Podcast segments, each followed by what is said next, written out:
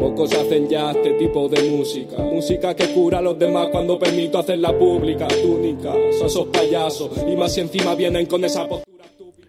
Buenas, esto es Arte de Barrio y nosotros somos Víctor y Joel. Buenas. Y bueno, hoy tenemos como invitado a Rodrigo. Hola, buenas. Y a ver, queríamos saber, eh, para empezar, ¿cómo- ¿quién eres? ¿Cómo te definirías tú en...? Pues no lo sé muy bien. Soy Rodrigo Aragüete, soy un chaval que mm, básicamente intenta, pues tirando un poco de cliché, expresarse con, con lo que sabe, con lo que le llama la atención y lo que ha aprendido un poco.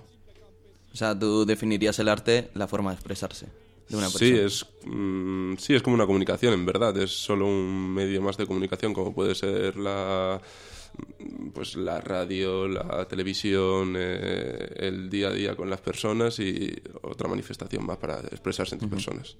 ¿Y cuándo empezaste? Pues en mi caso estudiar diseño gráfico con, cuando entré en la universidad, con 18 años, y arte dramático como actor eh, con los 19. He visto que aparte de actor y diseñador también toca la guitarra, hace Sí. malabares, tiene nociones de canto, magia de cerca y escenarios, controla fotografía, iluminación e inglés. Eh, bueno, sí, un poquito. Tampoco, ¿Cómo sacas tiempo para todo?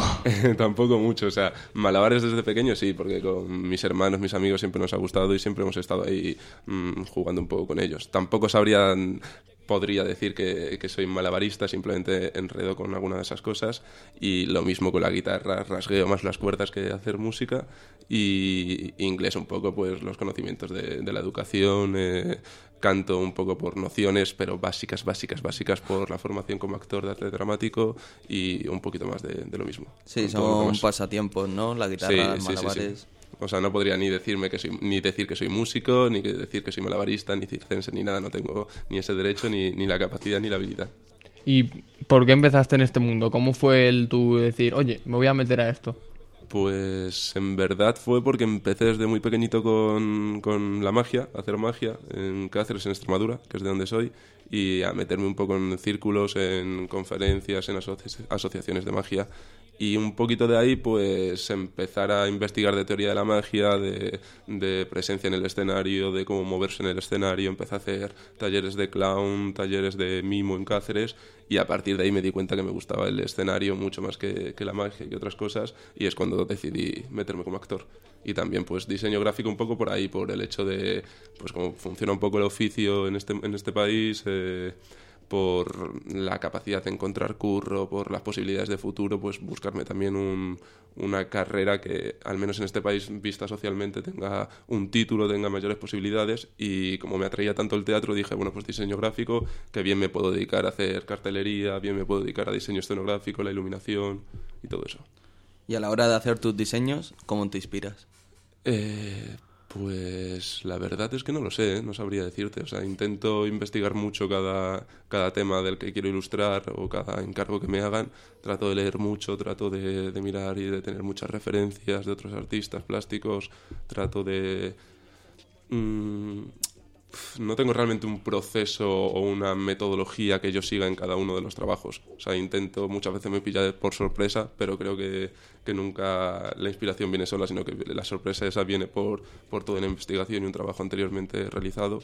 Y sobre todo lo que trato es eso, tener mucha información, mucha información y, y empezar a jugar, a dibujar, a hacer bocetos, imágenes que tengo en la cabeza y cuando no tengo ninguna idea tirar de las ideas de las, de las demás personas que tengo a mi alrededor. O sea, tu proceso artístico sería buscar información y a raíz de ahí eh, plasmar lo que quieres. Sí, porque como es como para mí cualquier manifestación artística, o no ya no sea artística, sino plástica, o, o cualquier, en verdad cualquier manifestación, como ya he dicho anteriormente, para mí es un proceso comunicativo entre una persona y, y un- y otra persona, otro colectivo.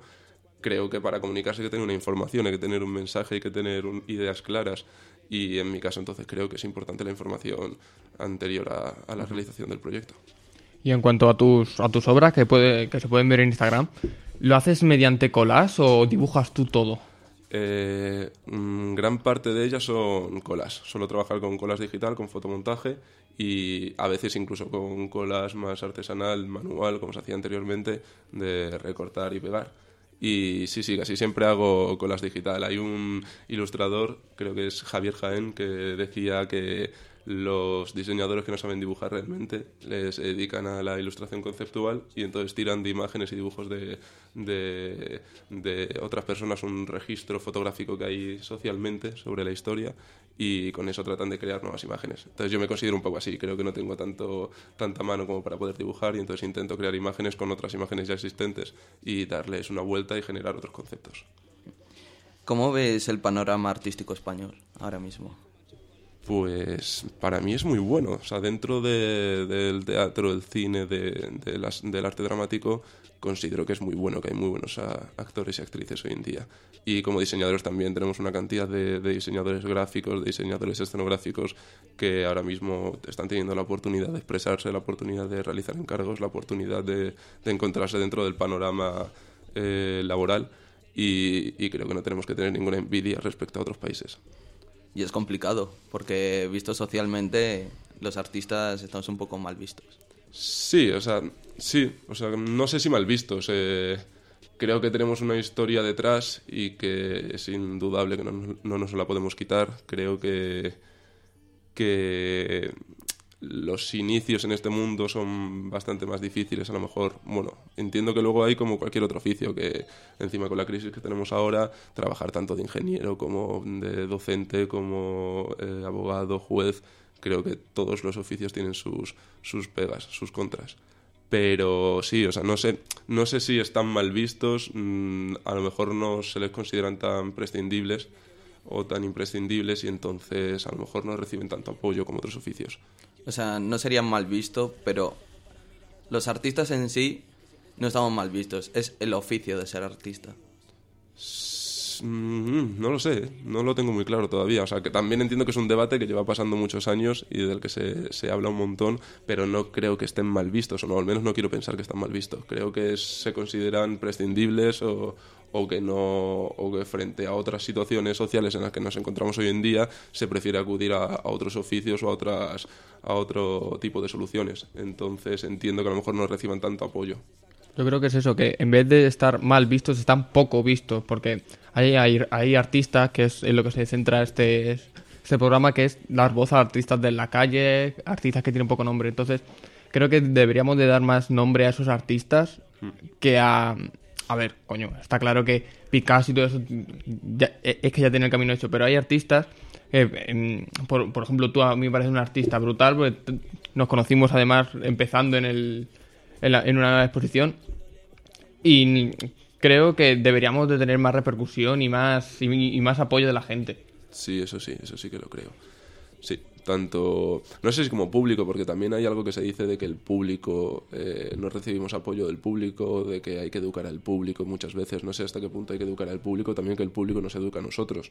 Y hay una frase también de otro ilustrador eh, catalán, creo, no recuerdo ahora mismo el nombre, que dice, dentro del diseño, dice que la gente ignora el diseño que ignora a la gente. Entonces creo que tenemos que hacer cosas para el público porque esto es una comunicación.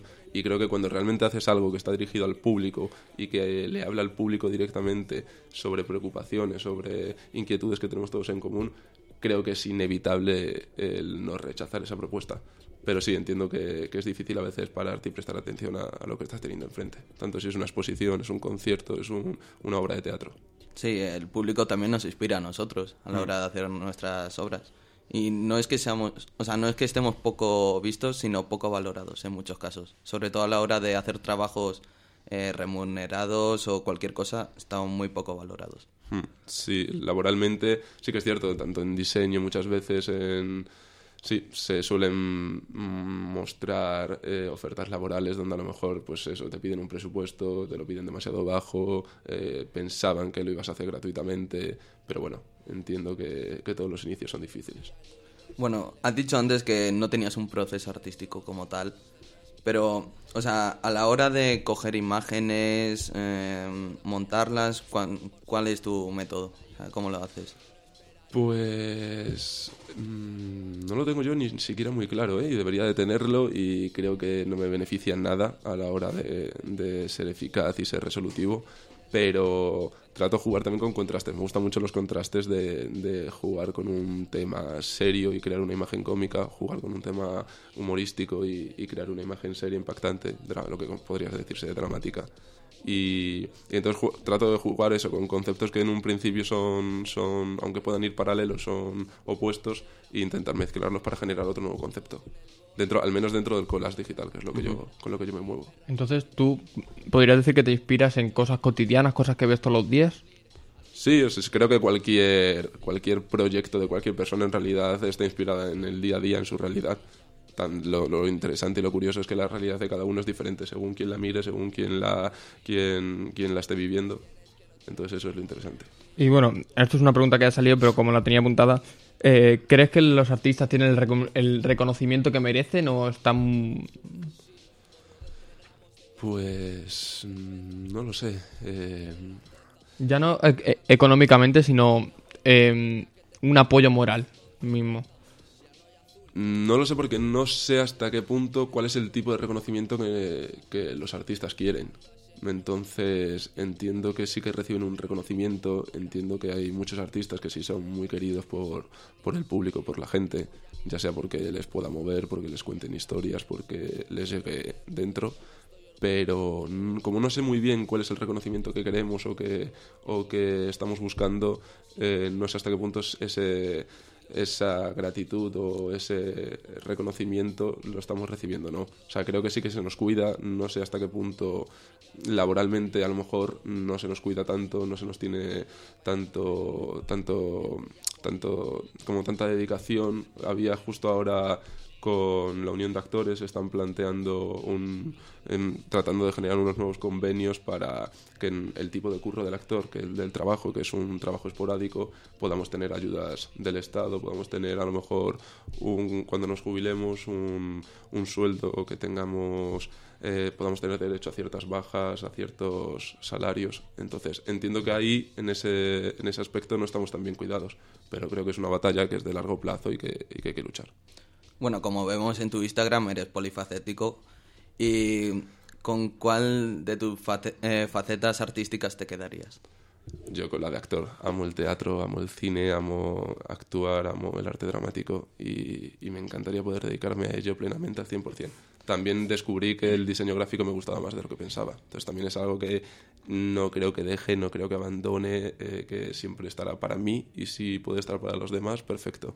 Pero el arte dramático, el ser actor, el poder dedicarme a ello para mi vida, sería maravilloso. Y he visto que desde 2014 has estado haciendo obras.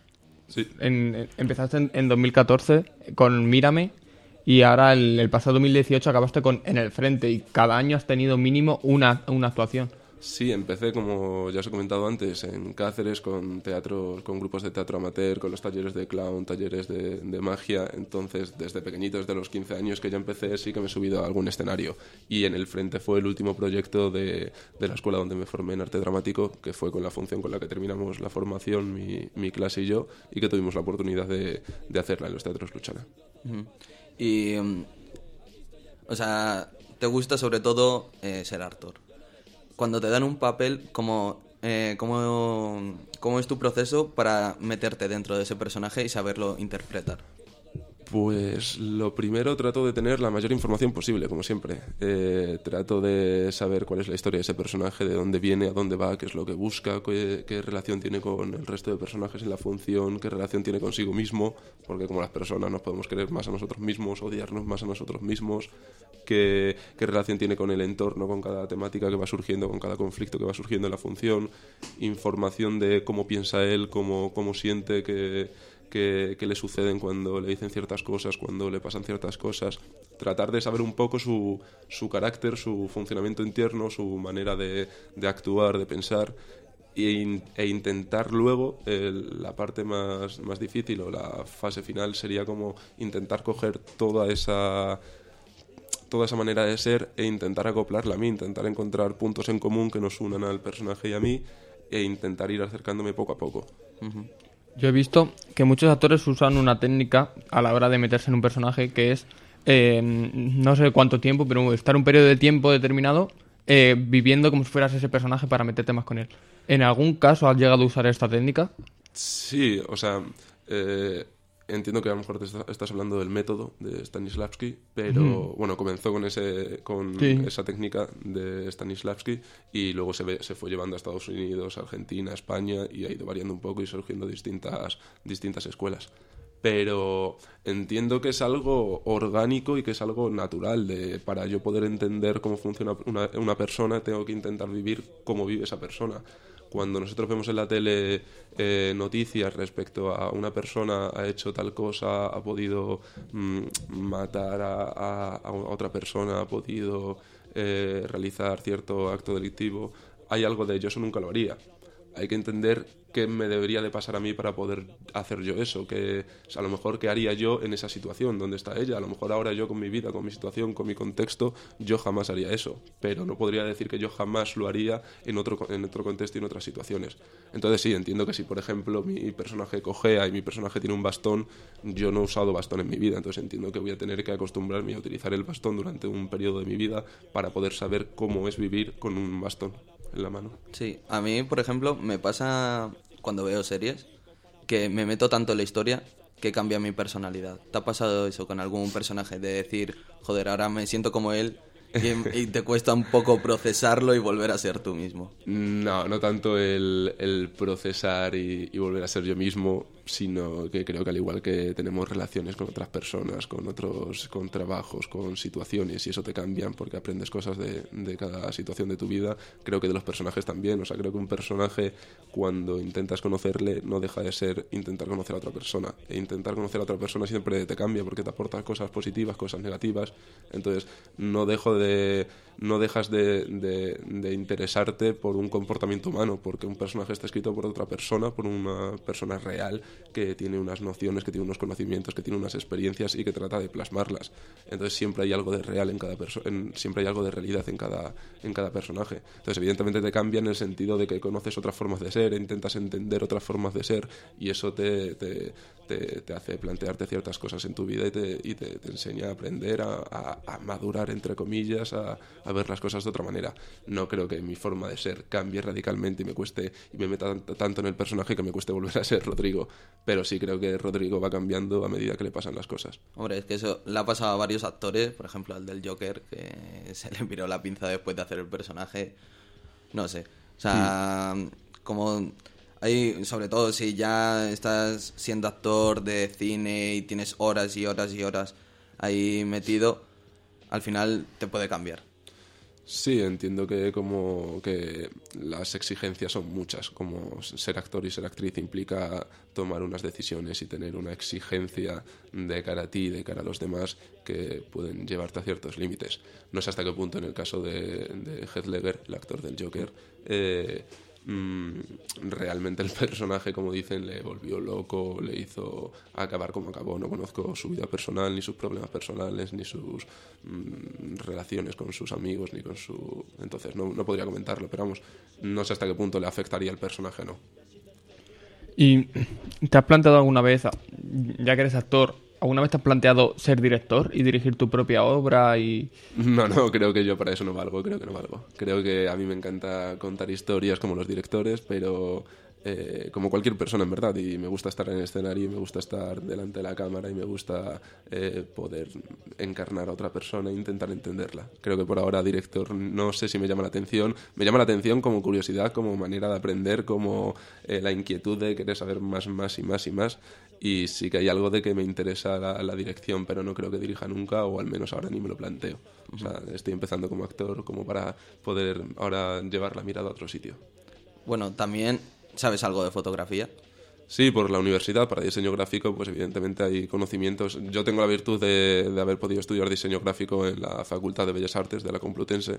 Entonces, los primeros años hay asignaturas que son troncales tanto en Bellas Artes como en diseño. Entonces, pues he podido tocar palos desde la pintura, desde el dibujo, desde la fotografía y todo eso, pues para ayudarme a, tener mayores conocimientos de composición de la imagen y poder realizar mejores diseños. Claro, por ahora no te interesa tanto como otras facetas. Sí, o sea, la fotografía como tal me interesa. No sé si el, el- el- no creo que tenga tantos conocimientos de fotografía como un fotógrafo que realmente se dedique a ello, pero creo que sí que los conocimientos que yo pueda tener respecto a la fotografía me ayudan a poder realizar ciertos diseños y combinarlos con otras, con otras técnicas para poder hacer diseños. Y como artista polivalente, multifacético, llámalo X, eh, ¿qué consejo le darías a una persona que está empezando ya sea en el mundo del, del teatro, de, de- del actor o de o tanto diseño gráfico? Pues un poco el consejo que intento seguir yo, que es el no rendirse, el echar para adelante, el, el- moverte, el intentar sacar proyectos, meterte en proyectos, conocer gente e intentar demostrar en cada oportunidad que tengas lo que vales y lo que, y lo que tú puedes hacer y lo que puedes mostrar a la gente. Sobre todo el no rendirte, porque realmente es lo que me pasa a mí ahora, a día de hoy, de intentar conseguir proyectos, poder trabajar, poder embarcarme en ciertos viajes y, intentarlo, intentarlo y aunque no salgan, seguir ahí para no, no rendirse. ¿Y mm, alguna vez te ha pasado algún bloque artístico? Y si te ha pasado, ¿cómo sales de ahí? Que si alguna vez me... ¿Te ha dado un bloque artístico Mm. de decir "Uf, que no sé qué hacer ahora mismo? Sí, o sea, entiendo que también yo es que estoy empezando, entonces entiendo que hay algo de, que constantemente tengo bloqueos artísticos, por decirlo así, en el sentido de, no saber cómo, cómo tirar un proyecto para adelante o cómo eh, encarar un personaje, en el caso del actor, pero he tenido la suerte de poder rodearme de muchísima gente buena, de gente con muy buena cabeza, con muy buenas ideas, con muy, bueno, muy buen corazón y que siempre me han ayudado y que cuando yo no he podido tirar para adelante, ellos sí que lo han hecho. Y yo que mi primera exposición fue contigo, ¿cómo viviste ese momento? El, el que nos dijera Borja, oye, vente que quiero que expongas. Pues me gustó mucho, la verdad, porque a Borja le conocí en un cortometraje que lo dirigía él y que me cogió como actor para uno de los personajes. Y la verdad es que, que me propusiera eso de primera, sin apenas conocerme, en Madrid, fue como, como una ráfaga de aire nueva de decir, "Mm, bien, o sea, y todavía hay gente que, que da oportunidades, que puedo tener yo la oportunidad de, de contar cosas. Y fue maravilloso, fue la primera exposición que tuve en Madrid y yo estaba encantado saliese como saliese, yendo la gente que fuese, yo, yo estaba ya emocionado. Bueno, pues yo creo que ya hemos terminado la entrevista por ahora. Yo creo que sí, hasta aquí ha sido todo. Muchas gracias, Rodrigo, por venir. Nada, Ha, vosotros. ha sido un placer. Por invitarme. Eh, podéis seguir a, a Rodrigo en, en Instagram, que es arroba raragüetes Sí, de todas formas con, lo dejaremos con en la H, que lo descripción. dejaremos en la descripción de formas. También tiene una página web que es www.raragüetes.com, si no me equivoco. Sí, perfecto. Y ahí pues, pues podréis ver todo lo que todo lo que hace. Creo que también está tu currículum, Sí. he, he podido ver. Entonces, si queréis contactar con él, podéis contactar por ahí, por Instagram. Y bueno, nosotros somos Arte del Barrio, en Instagram somos barra baja, Arte del Barrio barra baja. Y si tenéis alguna, alguna sugerencia, algún artista que queréis aportar, estamos encantados de recibirlo. Y bueno, nos vemos la semana que viene. Muchas gracias. Hasta luego. Hasta luego. Este sistema no te quiere potenciar. Si eso antes no le potencia a él, no sé si nuestra huella dura como una estrella fugaz. Pero me metió en medio de la guerra y he gritado paz. Y aún así, muchos me han venido.